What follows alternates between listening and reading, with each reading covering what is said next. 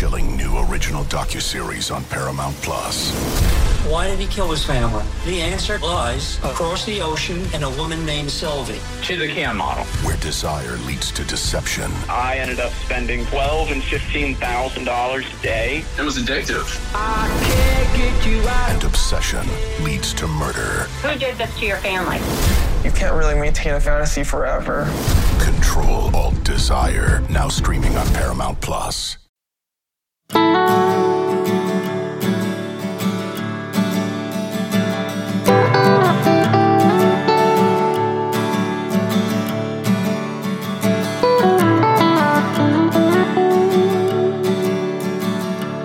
Welcome to the State of Recruiting, the uh, bi weekly this week, uh, Orange 24 7 recruiting podcast.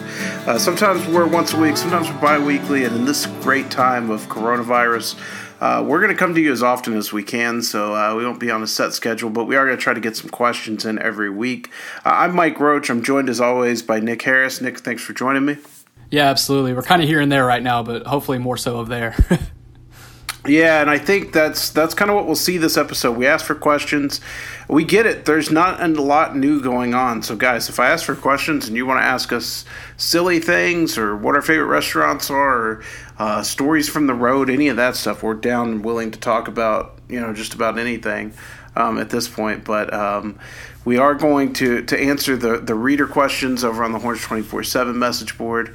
Um, we'll talk a little bit, but uh, Nick, how are you? Uh, how, how's the quarantine going for you? Oh, it's going pretty good. I tried to go out to something today, but they canceled it last night at the last minute. So thought I was going to get some last minute content, but uh, now just uh, social distancing, I guess.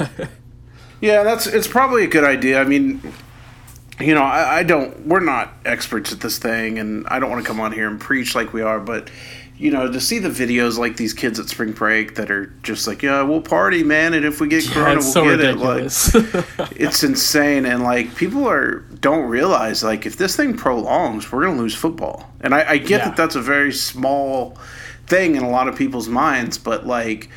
It, it's a serious situation, and, and people who aren't taking it seriously are, uh, it, you know, it just drives me insane. If I'm going to sit in my house all day long, um, you know, I, it bothers me that there are people who are just disregarding it now at the beach, but that's America. I guess that's what we kind of signed up for. Um, I will say this: I did get out and take my dog for a walk today, and uh, it's amazing what that'll do. Just kind of change your perception. Um, yeah, absolutely.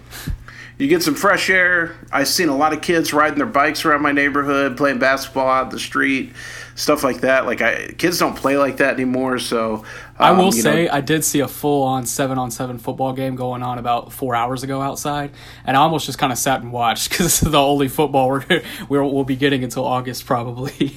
And that's awesome though, right? Because kids don't Yeah. really play outside anymore, you know. And and so like I guess one good side effect of this is that that's happened. And um, you know I got out, took my dog around, and we had a good walk. And so I would challenge you guys to get out and get some fresh air and, and go take your dog or something for a walk if you need to. Um, here's something. So I've, I've been talking to college coaches. They're very bored right now, um, and so they're they're very much into talking right now. I've been talking to them just about kind of how this coronavirus is going to change the uh, the cycle and, and just in their minds. And uh, one guy I talked to said he is he is pretty dead sure that uh, this is going to be a lot more of a regional class, and in, that um, a lot of guys are going to stick to schools in their region because spring is such a, a good time for them to take like those out of state visits, right, and go see schools from across the country, and that's kind of where those schools get in. But uh, without having that opportunity, and really, who knows, like when, when we're going to get the opportunity to open things back up, uh, I think that guys are going to, for the most part, have to stick to their official visits and what they can see unofficially in the summer and fall. And I think that uh, you know his theory is that you know we're pretty much going to have to stick to our own state and in the surrounding areas uh, this fall. Nick, do you have any uh, any viewpoint or any opinion on that? Yeah, I can see that, and that's definitely just going to kind of come with the territory of not being able to uh, get out much. You know, we don't know when these kids can go back and visit. It might not open up until the season starts, in which case that they're definitely going to be very limited to regional options. But for any year for this to be the, problem for the Texas staff, this is a pretty good uh, year to have that problem. It's a stacked class, top to bottom, uh, a lot of depth at most positions uh, in the state of Texas. So um, I- I still think they can pretty they can come out with a pretty strong class. Yeah, I mean that's a it's a great class talent wise. Twenty twenty two the same, and um, you know I think we. Somebody asked today, and uh, just thinking about it, the podcast we did earlier this week, breaking down the 2022 rankings, and all the words I've written this week on 2022, which feels like a ton. Um, I think that this staff has done such a great job getting in early with 2022. Um, you know, we talked about on that breakdown Evan Stewart, for instance, who I said on our podcast doesn't have an offer from Texas yet, but uh, wouldn't surprise me if he has one. You know, Texas offered him today. Uh, I guess it's Thursday as you're listening to this, Friday as we release it. But yeah, I mean, it's. Um, I think that they're so ahead there where they were playing from behind with 2021 I'll be interested to see. You know, there's a lot of confidence in in sources in Austin that I've talked to about how they might perform this year. Now, that could certainly change to you know based on the fact that they're really not going to have a period for install um, on the offensive and defensive side of the ball like they usually do in spring. But um, I know there's a lot of confidence in Austin that they can win a lot of games this year. So if they win, combined with the level of, of preparedness they've gotten to 2022, um, I think that that could be a, a, potentially monster year for them. Yeah, I agree 100%. All right, let's uh, let's move on to questions. Um, these questions can be submitted onto the Horns 24 7 message board. Um, we will take them there and we will answer them here. Uh, our first question comes to us from uh, Orange Austin Stone. He says, Mike, see if you can get the Brockermeyer brothers to join the podcast. Ask them if Alabama leads and what will take for Texas to win them over. They probably have some time on their hands. Um, I, you know what, we are. I, I do want to work on getting some guys on the podcast for sure.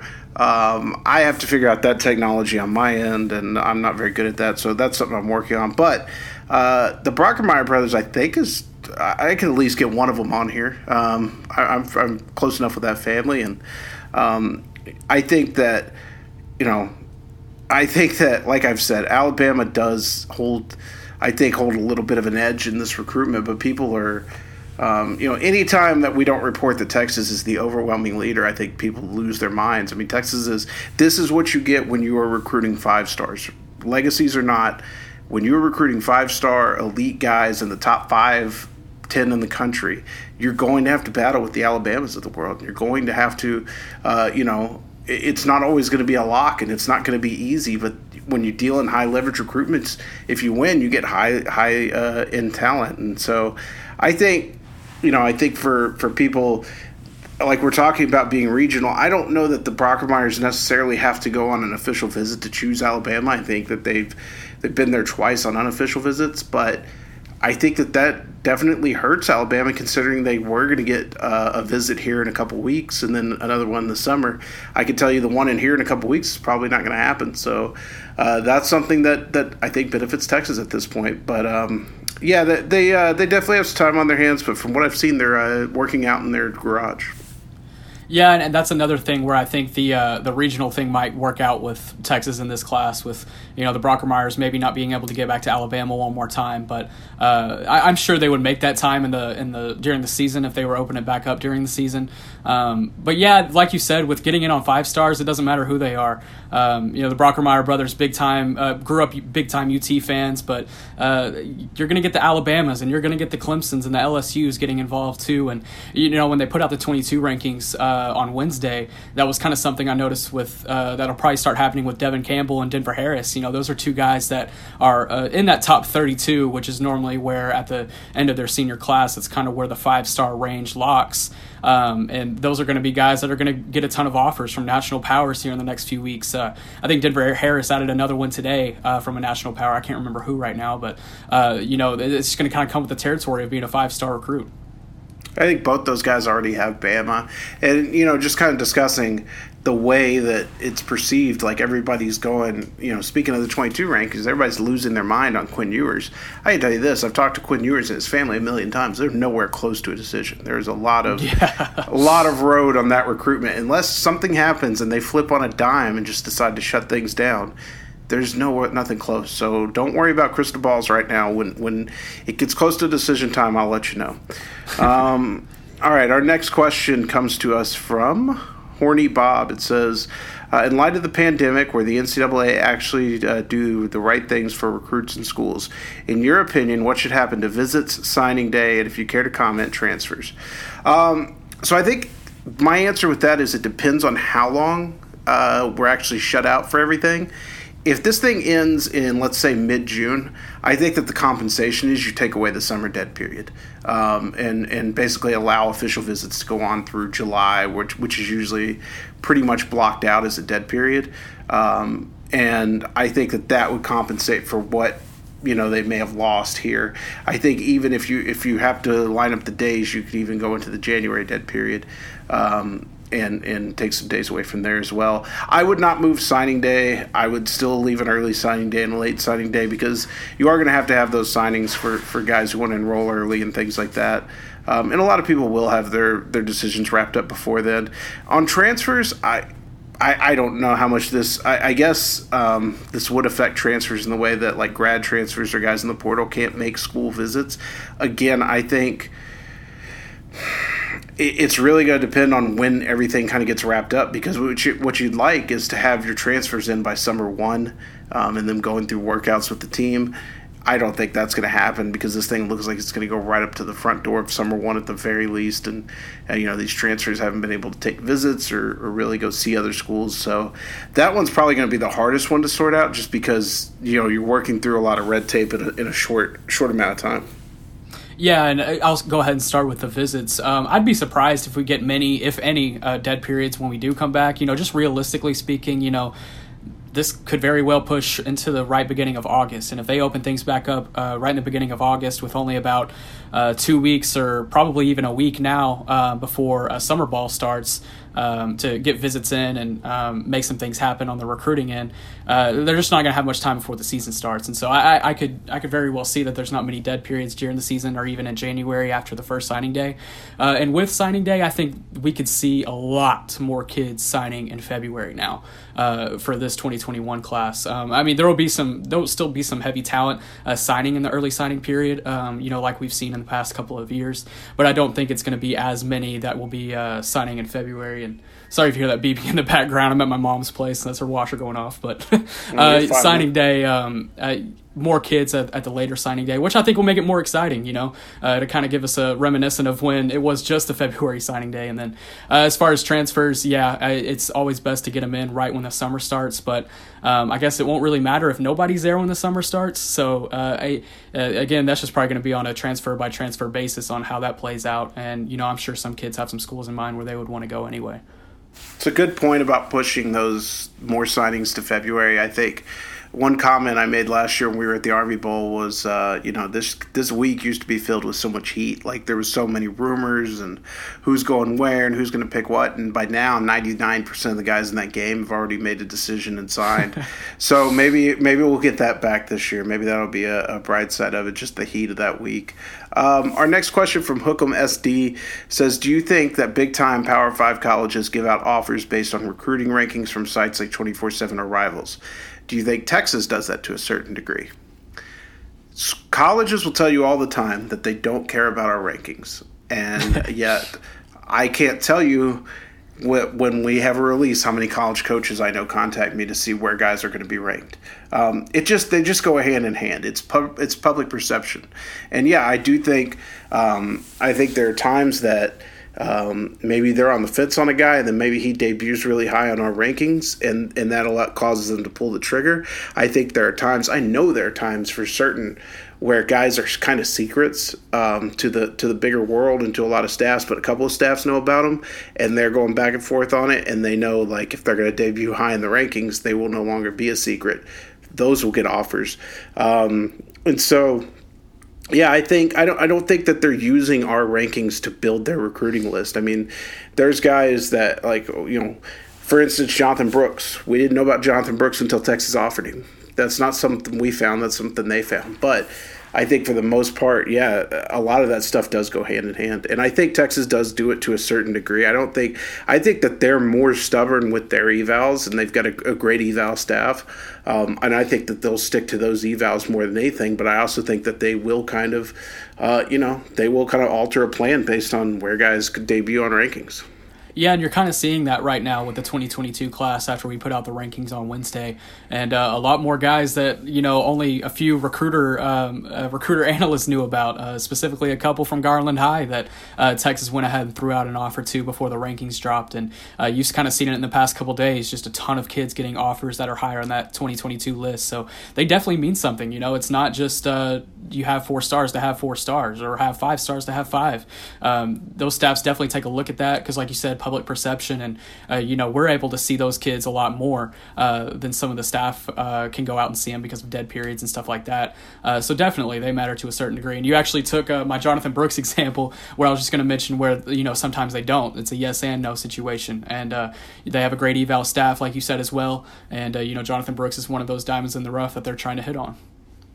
It always makes me laugh because every signing day there would be a press conference where a coach says, I don't care anything about the rankings or what the National Recruiting Service is saying. It's just wrong, like they do. And it's not, I'm not saying that there's any shame in that. Like we work hand in hand. And by the way, we bounce feedback off of a lot of college coaches about guys. It's how it's a component of our rankings. You know, if we talk to a college coach and says this is how we see this guy, you know, we factor that in when we're when we're ultimately ranking a guy. So it kind of works with each other, but it just makes me laugh because they'll say, "Oh, we don't care. We don't care about seven on seven or camps." Yet every time I leave a seven on seven game or a camp, you know, my my uh, phone starts blowing up with with coaches. So it's just it's funny to me the way they kind of duck and dodge in, in public, but uh, you know behind the scenes are definitely extremely interested how so and so looked, and um, it's just I it's just the way of the world, I guess. So uh, I, I don't get too mad at it. I just laugh. Um, all right, next question also from Hookem SD he says if Texas misses out on the big dogs at running back, uh, where could the staff turn for two running back spots? Um, I think that Jonathan Brooks is is definitely one of those guys, and I think that Jonathan Brooks is definitely a top tier guy on the Texas board. He is definitely a take at this point. Um, he's not a guy that they would hold off on as a second tier as of right now, from what I know. And so I think that you know when you look at, at Jonathan Brooks and what he can do, um, I, that would be a name outside of you know Wheaton, L.J. Johnson, and Henderson. They do have an offer out, kind of, to Brandon Campbell. I think you could see them maybe revisit that. Um, otherwise, I would expect them to maybe kind of look around out of state a little bit. Uh, or maybe look at JUCO, um, where you know you never know. There could be a guy who emerges later in state. A guy I really like at Conroe Oak Ridge is Ultimus McCaskill. Um, I think he's going to be a guy that late in the cycle blows up at running back. Yeah, and the, there's a pretty good option only 25 minutes from their campus in Tavierre Dunlap. He's picked up uh, a pretty good number of Power 5 offers, uh, more so from the Pac 12 and Big Ten. Um, and then another guy that has been in contact with the Texas staff recently is Darius Hale from Pearland. Um, he's uh, he's actually taken over Brandon Campbell's position over at Pearland um, uh, this year. Uh, he's a, a, big time stout running back. I, I, put up some tweets about him when I saw him at the championship 7v7 uh, tournament out in Katy a couple weeks ago and the last event before the shutdown. But uh, those are two guys that I really like that I think Texas could definitely take a look at. All right. Uh, our next question from Tyrone Swoop says Is uh, Texas in the pole position for Wheaton? Having the last visit from him before the dead period seems promising with everything going on. I'll tell you this I'm as close to the Wheaton recruitment as anybody, and I have no clue, and nobody has any clue. You talk to other media guys, you talk to college coaches, you talk to the people close to Kamar, they have no clue. That is truly a kid who, who is seems to be in no rush to make a decision, no rush to narrow anything down, um, and and basically nobody around him knows what's going on now. There's a lot of guessing, and if I, from what I've heard, SMU, Oklahoma, Texas, those are the three schools that really stick out. But um, as of right now, I can't tell you Texas in the pole position. I know they feel good about their position, but um, nobody truly knows where anybody lies with Kamar. I think an interesting player in his recruitment is SMU right now. Just kind of bouncing off that. I'm not sure as far as you know what school is in the lead, but SMU is a really interesting school in his recruitment right now because I think they have a legitimate shot, just as much of a chance as Texas or Oklahoma at this point, even. And especially with you mentioning uh, about how uh, kids are probably going to stick more regional. I mean, would Kamar stay that regional? I don't know. I mean, he could always just go three hours south or three hours north, but there is also that option right there in DFW. Yeah, and you know, to be fair, there was a time last year where um, I was told it was very close. Kamar was very close to committing to Texas, and a big part of that was Rashad Samples, who's now at SMU. Uh, there, I, I'm told that Kamar is very close with Preston Stone, the SMU quarterback. SMU is very much in that race. Um, so don't count them out at all for sure. Uh, yeah, I was yeah, about I to say. I was about to say Preston Stone and Kamar Wheaton in the same backfield would be terrorizing in the group of five. Right, and that's not the only one. I mean, think about the fact that they may lead for Savion Byrd. exactly. You know? Yeah, that's another one too. So they're, they're obviously lining everything up to to make this a monster class if they can really win. Okay, um, our last question comes to us from Charles Daniels. He says you get stuck in a full quarantine and can only get your recruiting information from one of 24/7's competitor sites. Uh, which do you choose? I'm guessing he means our competitor sites, like in our market, not like the only true head-to-head 24/7 competitors rivals and so like I'm going to say within our market if you look at like the football brainiacs or inside texas or all those my answer for that one would be inside texas. We've talked here.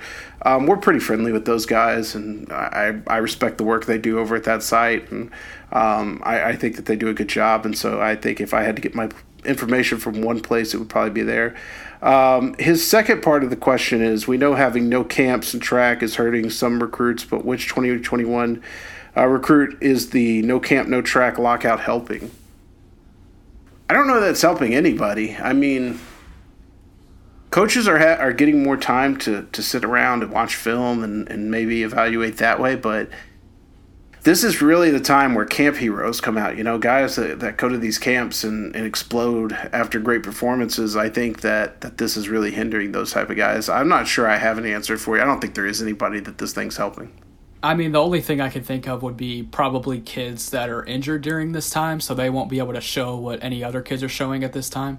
Um, you know, kids that wouldn't have been able to run track or anything like that anyway. And uh, the only kid I know that's kind of nursing an injury right now is quarterback from Rockwall, Braden Locke, but he's he's good to go now. So he probably he would have made it to that Under Armour Dallas camp. So I can't think of any other kids that are nursing injuries right now. But you know, if there are any out there that you know track times would have helped and stuff like that, um, then yeah, that that definitely kind of helps them uh, this little lockout period. Did you want to weigh in on the first part of the question? Oh yeah, inside Texas for sure. I forgot about that first part. Yeah, that uh, our good friend Justin Wells. Yeah, absolutely. Ju- uh, inside Texas for sure. Yeah. All right. Well, that's going to do it for our questions and our podcast this week. We know it was a shorter one, guys. I know we're running low on material. Uh, if you have questions, like literally, there's no bad question for us right now. We need your best bad idea, basically, at this point. um, and we will talk about it. So, if you, again, if you have silly hypotheticals, if you want us to, if you have ideas of what you may want to hear out of a podcast, let us know. We're putting this together as we go along. Uh, we want to be interactive with the crowd as well. So, I want to make sure we're getting you guys the podcast whenever we can. So, uh, help us out by uh, helping us come up with some things to, to talk about on here. Um, all right, Nick, I th- uh, appreciate you joining me. And um, anything else to add before you get out of here?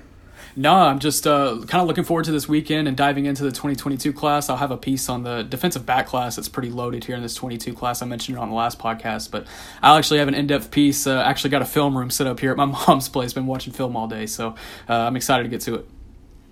Awesome. Oh, we appreciate everybody for listening. Uh, we can be found on pretty much any uh, podcast platform uh, iTunes, Google, Spotify, uh, Stitcher, any of those. Um, you you can go find us there. Please like our page, uh, subscribe, rate us high, all those good things. Um, my dog is about to tear down the curtains on my back door, so that's the sign for us to get out of here. Uh, we appreciate everybody for listening, and we will see you next week.